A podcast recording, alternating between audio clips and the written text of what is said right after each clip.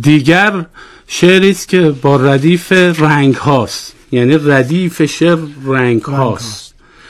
و از این کارها زیاد داشته و به قول معروف در مراتب عرفانیش هم میگن جزو کسانی بوده که دستگیر بوده و در زمانه خودش پیر بوده. با اینکه مردم نمیشناختن و در اون خوص و خراسان در جامعه کشاورزی بوده. یک قصیده بسیار زیبا و بسیار مرسع و شکیل داره برای حضرت ختمی مرتبت. آغاز این بحث در این که در قدر و صاحب قدر که حضرت رسول چجور تجلی داره. از این چند بیت بسیار خوب. ابن حسام خوسفی که رحمت خداوند و رضوان خداوند بر باد. من اگر اجازه بدید بله بسیار عالی. ای جسم تو پیرای انواع کمالات. وی اسم تو سرمایه اوضاع رسالات. اوصاف تو افسون ز اشارات فساحت الطاف تو بیرون ز عبارات مقالات. نقل تو نهاده است براهین مسائل. عقل تو گشاده است قوانین سوالات والاتر از امکان بشر منصب عالیت. بالاتر از ایوان قمر منصب والات. گه منبر اکرام نهد ایزت بیچونت گه افسر انعام دهد جل تعالی. سنبل سبق موی تو راند به تطاول بلبل ورق روی تو خواند. به خجالات آراسته دنیا صدف در یتیمت پیراسته عقبا شرف گوهر والات تو احمد و محمود زهی زین زمانه تو مقصد و مقصود زهی عین کمالات در خلوت ادنا نشدی راست تو را کار گر خلقت گر خلعت اوها نبودی راست به بالا. در خلوت ادنا نشدی راست تو را کار گر خلعت اوها نبودی راست به بالا. جاه تو سریح است به قرآن و به حجت. راه تو صحیح است به برهان و دلالات. بر دامن قدرت نرسد دست توهم پیرامون صدرت نرسد دست خیالات. فکر تو انیس است مرا در همه هنگام ذکر تو جلیس است مرا در همه حالات. منظور عطاهای تو تا ابن حسام است منصور سناهای تو ریزد. ز مقالات. به به به.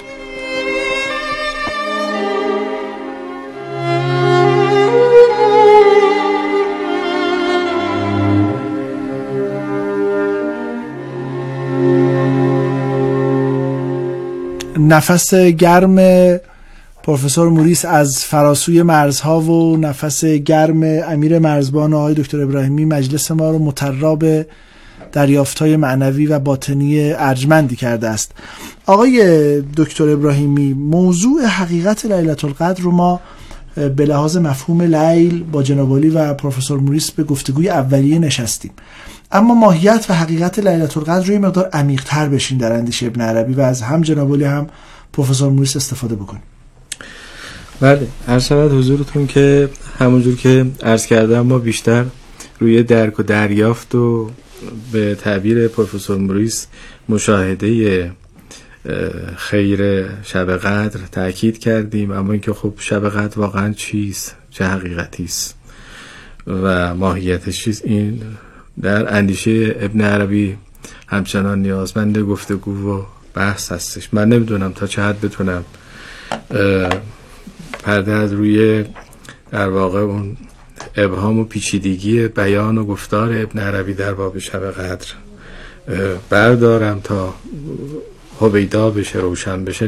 برها تمام تلاش خودم رو می‌کنم. بله. در یک کلام اگر بخوایم بگیم که لیلت القدر در اندیشه ابن عربی و شاگردانش در واقع چیز خواهیم گفتش که انسان کامل و به تعبیری همون که از ابتدای برنامه هم تاکید کردیم در واقع قیب حقیقت انسان و نوع انسانی. نوع انسان چجور توی افلاتون ما رب نوع انسان داریم و رب نوع انواع دیگری داریم که فرد روحانی و مجرد این افراد در عالم ماده هستش بله. به نوعی در عرفان اسلامی هم ورای این افراد و اشخاص خاکی نه به عنوان یک رب نوع در واقع متکثر به تعداد انواع بلکه یک کلیتی که شامل همه موجوداته بله. و شاید به خاطر همین ابن عربی بحث لیلت القدر رو با قرآن و جامعیت قرآن از نظر احکام و چگونگی نزولش با این لیلت القدر همه رو با هم یک جا سعی می‌کنه ببینه و گره بزنه. خب اینجا این بحث پیش میاد که چجوری ابن عربی رسید به اینکه غیب نوع انسانی که معنای خودش هم داره. بله. این هم جای گفتگو داره. در یک پرانتز اگر پرت نشیم از اصل مطلب دوستان می‌دونم وقتی ابن عربی میگه انسان مرادش در واقع انسان الحیوان نیست.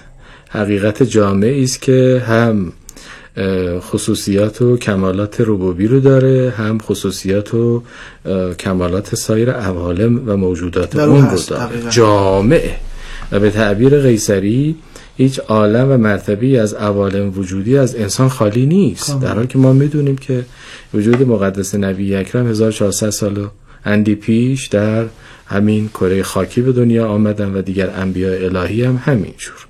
پس انسان یک معنا و مفهوم دیگری داره. به تعبیر ابن عربی فاما انسانیته لعموم نشأتهی. اگر به انسان ما میگیم انسان به خاطر اینکه عامه. و خب ما وارد اون بحث نمیشیم. وقتی میگه در واقع لیلت القدر وجود مقدس محمد صلی الله علیه و آله و سلم است و محمد حقیقت افراد بشر و انسان هست و حقیقت عالم هست و واسطه فیضه به همون بحثی که داشتیم بحث اسما نظر داره. بله. هر اسمی در حکم اسمای دیگه است. و هر اسمی هم موتی حقیقت خاص خودشه. دقیقا. یعنی اسما در واقع نمی‌تونن مثلا شما شفا رو از شافی باید بخواید. رزق رو از رزاق باید بخواید. اما در الرزاق همه اسماء دیگر هم مندمج هست. چرا؟ به خاطر اینکه مسماشون یکیه. دقیقا. ابن عربی میگه به خاطر اهدیت مسما ما میگیم که همه اسما در قوه اسماء دیگر. بعد این رو که میگه به عنوان یک مقدمه می‌پردازه به اسم رحمان. بله. میگه بعضی از عباد الهی بندگان الهی. از جمله بندگانی هستن که اسم الرحمن مختص اونهاست. بله. و بعضی ها اسم الله مختص اونهاست. علومی که به کسانی که اسم الله مختص اونهاست داده میشه علوم الهی است. علومی که به کسانی که اسم الرحمن مختص اونهاست داده میشه علوم رحمانی است.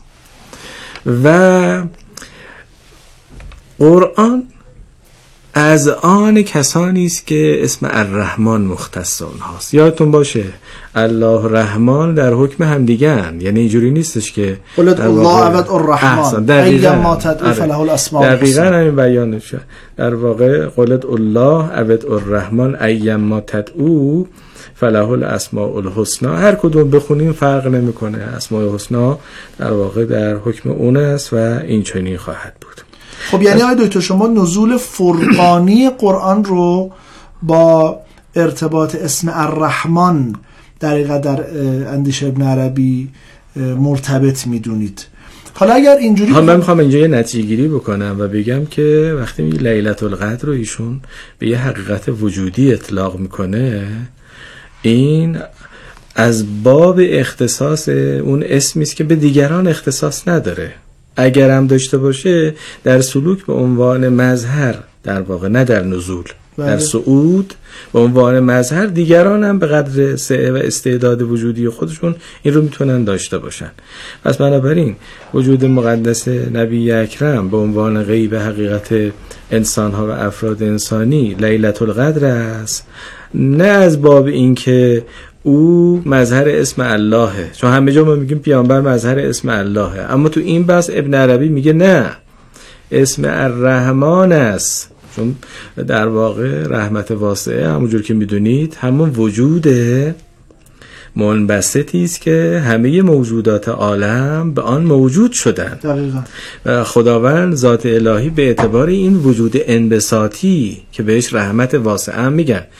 و پیامبرم در قرآن به عنوان رحمتا للعالمین خطاب شده. و از این بابه که قرآن چون پیامبر رو رحمت می‌داند پیامبر به ابن عربی به اسم الله که جامعه ترک نمی‌پردازه. الرحمن الرحمن میگه کسی که مختص اسم رحمانه و صاحب اسم رحمانه این محل نزول قرآنه و این لیلت القدره. و از این با پس یه تعبیر در مورد ماهیت لیلت القدر اینه که اون یه حقیقت وجودی بدانیم. چرا؟ به خاطر همین بیانی که خدمتتون عرض کردم و در واقع گفتم. اما در این حال به بیان دیگری غیر از این معنای وجودی ابن عربی میگه من نظرم با نظر توده مردم حالا شاید مردم اینجا فقط عوام نباشه همه. یه تفاوتی در مورد ماهیت شب قدر وجود داره. اونا انشالله دکتر بیشتر بهش می‌پردازیم.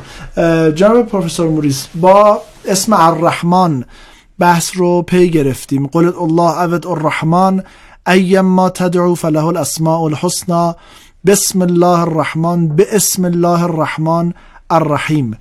آقای دکتر ابراهیمی دلیل محبت قرار گرفتن قلب انسان کامل رو در شب قدر بر اساس اندیشه ابن عربی تجلی اسم الرحمن در انسان کامل دانستند. اگر بخوایم بر اساس این مفهوم و حول اسم الرحمن در اندیشه ابن عربی و عارفان سنت اسلامی و ارتباط او با انسان کامل سخن بگوییم جنابالی از چه وجهی این مباحث رو در حقیقت توضیح می دهید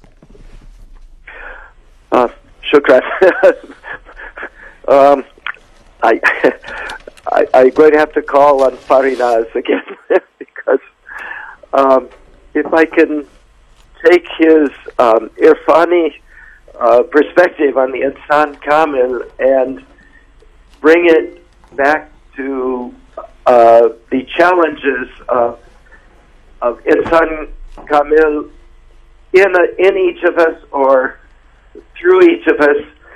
The mystery here is what is the relationship, uh, and this is what Ibn Arabi talks about in his Bab Namaz, Bab Salat.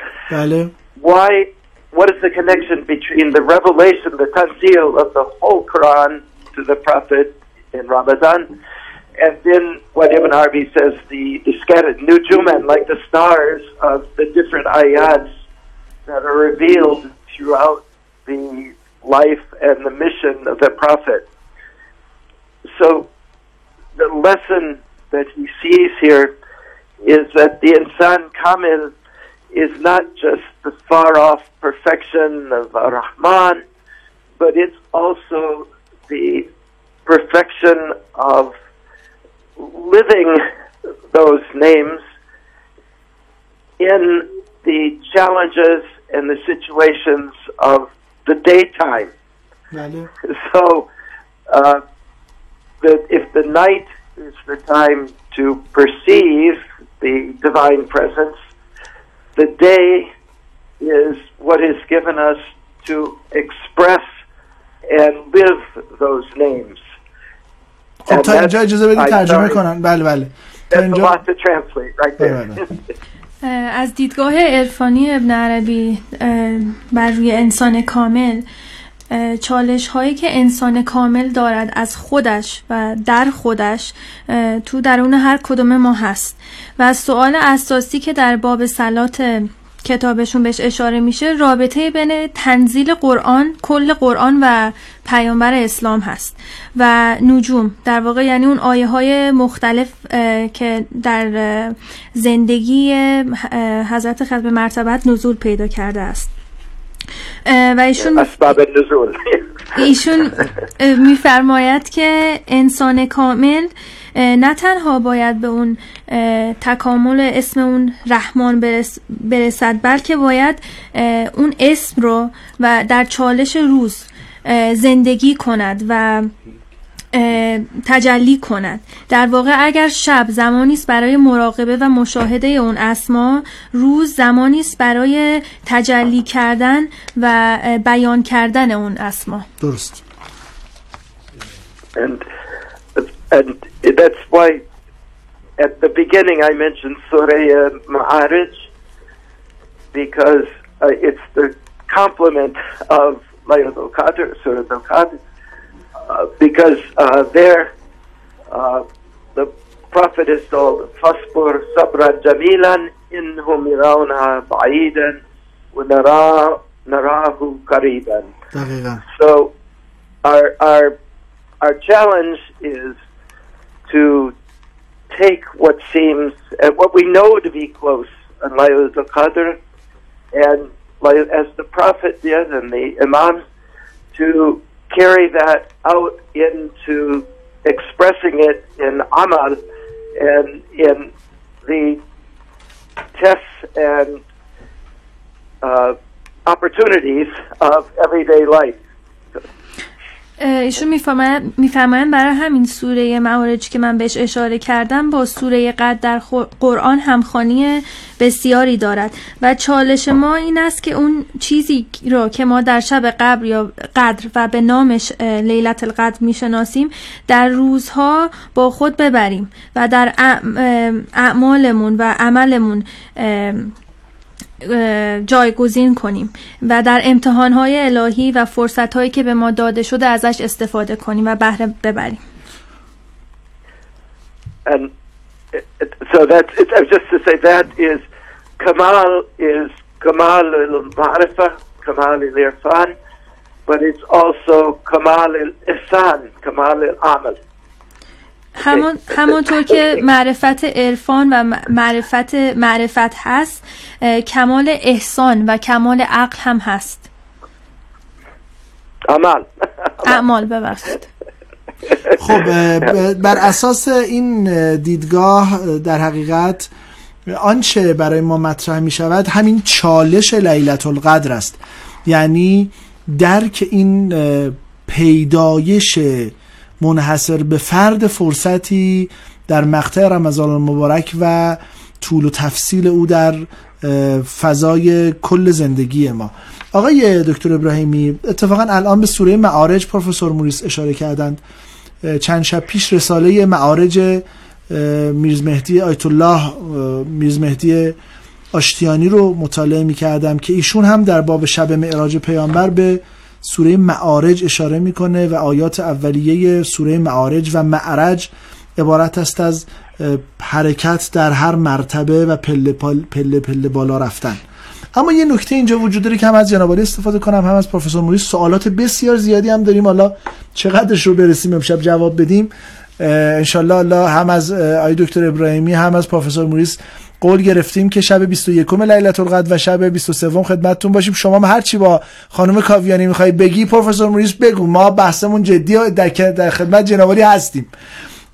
نکته اینجاست که در حقیقت من الله المعارج رو آشتیانی میگه معرج در معراج در دو وجه معنی پیدا می‌کنه. یکی وقتی نزولی باشد و از نزول ما صعود بکنیم. این یک نوع معراجه. یک نوع معراج هم صعود در صعوده. یعنی دیگه داستان طولی نیست بلکه داستان به صورت ارزیه. اگر این سوال رو بخوام الان با جناب مطرح بکنم و بعدم از پروفسور موریز چون تاکید به سوره قدر و سوره معراج معارج خیلی تاکید قشنگ و مرتبطی است حرکت سعودی ما از نزول به صعود در معراج اول و در نوع دوم حرکت به صورت به صورت ارزی در معراج به معنای دوم در لیلت القدر باید رخ بده. نظر ابن عربی رو چگونه می‌تونیم اینجا استفاده کنیم آقای دکتر؟ ابن عربی برای بیان این نکته یه جمله ای رو فکر می‌کنم از بایزید باشه نقل می‌کنه. میگه که ایشون فرموده که از طریقو مسدودون و سالکو مردودون. در کتاب معرفه میگه. راه بسته است و اهل سلوک رو برمیگردونه خب همونجور که شما گفتید یه موقع اروج به معنای حرکت از مرتبه نازل به طرف اوج هستش. خب بله با یزید حق داره که بگه آقا رسیدیم به بالاترین مرتبه از عروج که بعد از اون دیگه در واقع امکانی وجود نداره. همین رو توضیح بیشتر بده بله. این خیلی بحث مهمیه. ابن عربی در کتاب المعرفه هم میگه اینو دقیقا. خب اگر اینجور باشه یه قایت مشخصی یه ایستگاهی وجود داره که همه اهل سلوک وقتی به اون ایستگاه رسیدن دیگه انگار پایان همه چیزه. ابن عربی چنین دیدگاهی نداره. ابن عربی معتقده که یه اشتباهی اینجا رخ داده و اون اینکه قرب به نامتناهی حد یقف نداره. احسنت. همین جمله که شما الان فرمودید که سعود در سعود هم می‌تونیم داشته باشیم. یعنی می‌تونیم برسیم به اون ایستگاهی که به طور متعارف ازش تعبیر می‌کنم به احدیت ازش تعبیر می‌کنم به واحدیت. قاب قوسین او ادنا. حالا تعابیری که ما داریم. بله به نحو کلی بخوایم سمت و سور رو نشون بدیم. سمت و سور مقام اسماع الهی و واحدیته که انسان باید مظهر اونها باشه. بله. ولی طریق مسدود نیست. بازه و این راه ادامه داره حتی برای خود پیامبر. احسن. جمله جالبی پروفسور موریس داشت. گفتش که اینکه باید مظهر اسم الرحمن بود بلاز لیل در روز باید این رو زندگی کرد. این تعبیر تعبیر درستی است. پیغمبر به هر حال تو خود همین اسم الرحمن و مظهریتش برای اسم الرحمن یا الله و مانند اینها طبق بیان ابن عربی که راه بسته نیست. چون قرب به نامتناهی حد یقف ندارد می‌تواند هرچی بیشتر و بیشتر پیش برود. حالا سوال این هستش که آیا پایانی براش متصور است؟ خیر. پس تفاوتی وجود داره. با اینکه ببینید ابن عربی در همین بحثی که امشب داریم لیلت القدر یکی از کسانی رو که صاحب اسم الرحمانه و طبیعتا از علوم رحمانی از جمله قرآن به معنای فرغانی اون برخورداره بایزید نام می‌بره. دقیقا. میگه بایزید در واقع از صاحبان این اسمه اما در این حال این جمله که از اون نقل می‌کنه میگه که این درست نیست. قرب الله حد یقف نداره و پیامبر هم نمی‌تونه بگه که من در سعود سعود دیگری برام متصور نیست و من می‌توانم تابی. لذا میگه که همه گمانمون این هستش که قرب مال دنیاست و در آخرت قربی وجود نداره. قرب در آخرت هم وجود داره. و پیامبر و دیگر اولیاء خدا به جهت اینکه قرب معنای تشبه در اوصاف و اسما و صفات به خداوند دیگه. دقیقا. همجور که ایشون گفت زندگی کنیم الرحمن رو. دقیقا. تشبه داشته باش به رزاق تشبه داشته باش به رحمان و رحیم. آدم وقتی نگاهت می‌کنه رحمانیت رو در رفتار و کردارت ببینه, ببینه پیدا کنه. رزاقیت رو انفاق رو محسن بودن رو. ما اسم می‌گذاریم روی آدما. این اسم مثل که مرتجله. ببخشید من یه خود سادهش می‌کنم که جون به هر حال شاید دوستان دیگه باشن که بخوان بهره بیشتری ببرن. بله. واقعا اسم بچه‌مون رو محسن می‌ذاریم دلیل باید داشته باشه. احسان باید زندگی بشه و در زندگی ما جلوه داشته باشه. رحمان وقتی اسم شخصی قرار می‌گیره باید این رحمانیت به معنایی در او ظهور و تجلی داشته باشه. لذا از طریق مسدودون و سالک و مردودون. بله، بله. مال سالکی است که گمان می‌کنه که ما یه ایستگاه نهایی داریم که وقتی رسیدیم اونجا همه مسافرها پیاده میشن. خیر. حتی در آخرت هم سفر ادامه داره قرب الله ادامه داره سلوک الله ادامه داره و اتفاقا یکی از بزرگترین نعمتهای الهی برای عباد خداوند در آخرت همینه.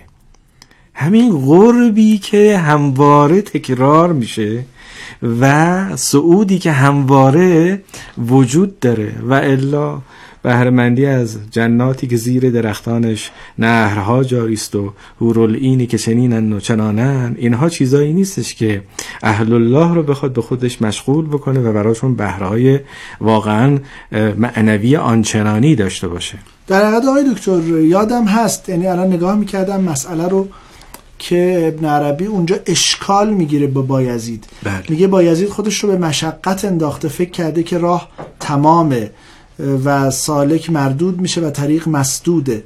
در حالی که این راه را نهایت صورت کجا توان بست؟ احسن. کش صد هزار منزل بیش است در بدایت. در ابتدای راه این مسیر لایتناهی است. دیگه در نهایتش چقدر لایتناهی خواهد به تعبیری در قربه به نامتناهی ما همیشه اولیم. ابتدای راه یعنی به هر جایی که رسیده باشیم و بگیم این نهایت اشتباه می‌کنیم. اون ابتداست.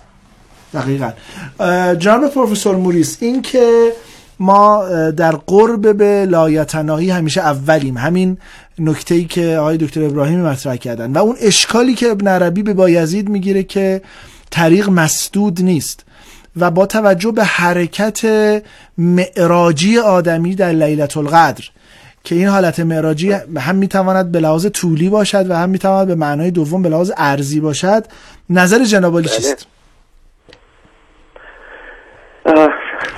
هاردو راسته بله درسته یعنی همیشه این این حرکت در حقیقت این حرکت ارزی و طولانی they, they can't be separated. Um, uh, can you hear me? Yes. میفرمایند که حرکت okay. ارزی و طولی هیچ وقت جدا نیستن از هم یعنی این, این تحلیل نظری است ولی در حقیقت در زندگی ما هر دو با هم we, we follow both, both those movements all the time. ما پیرو هر دو حرکت هستیم در هر زمان. کدام یک مهمتره؟ آقای دکتر موریس جناب علی به عنوان بقیة السلف هانری کوربن و توشیگو ایزوتسو و حتی سید جلال الدین آشتیانی با ما همراهید و نفس گرم شما ما رو همینجا با طراوت کرده کدام یک از این دو مسیر پر اهمیت تر است حرکت طولی یا حرکت عرضی uh, we uh, excuse me for speaking we can't pursue one without pursuing the other and uh, when uh, if we if we just do harakat arzi uh, gom خیلی Zoot, uh, gom, gomishim. we, we, ah, we, we, become Darlene. so, but, but if we try to, uh, to ascend, to do miraj without our recognizing our masuliat on the arzi, then uh, that is a kind of uh, spiritual laziness that will uh, not serve us well. so, in Sun, as in Sun, we always move between those two motions. Uh, each, uh, we we never stop learning. But as you rightly said, Dr. Ibrahimi said earlier, uh, when we leave this body behind, we still continue uh, our ascending motion but uh, from what we know of the Barzakh and so forth, there too there's a kind of uh, plane, an RZ plane, where we learn uh, the lessons. And the, um, uh, the, the the problem with the question is the question assumes that um, we are in charge of these two emotions, but everything Ibn Arabi says would indicate that the more we um, the more we understand, the more we um, we are uh, we realize we are not in charge. Uh, to put it very simply, one thing he sa- he says we think we are uh, journeying uh, with our footsteps and on the sea and so forth, all images of the cross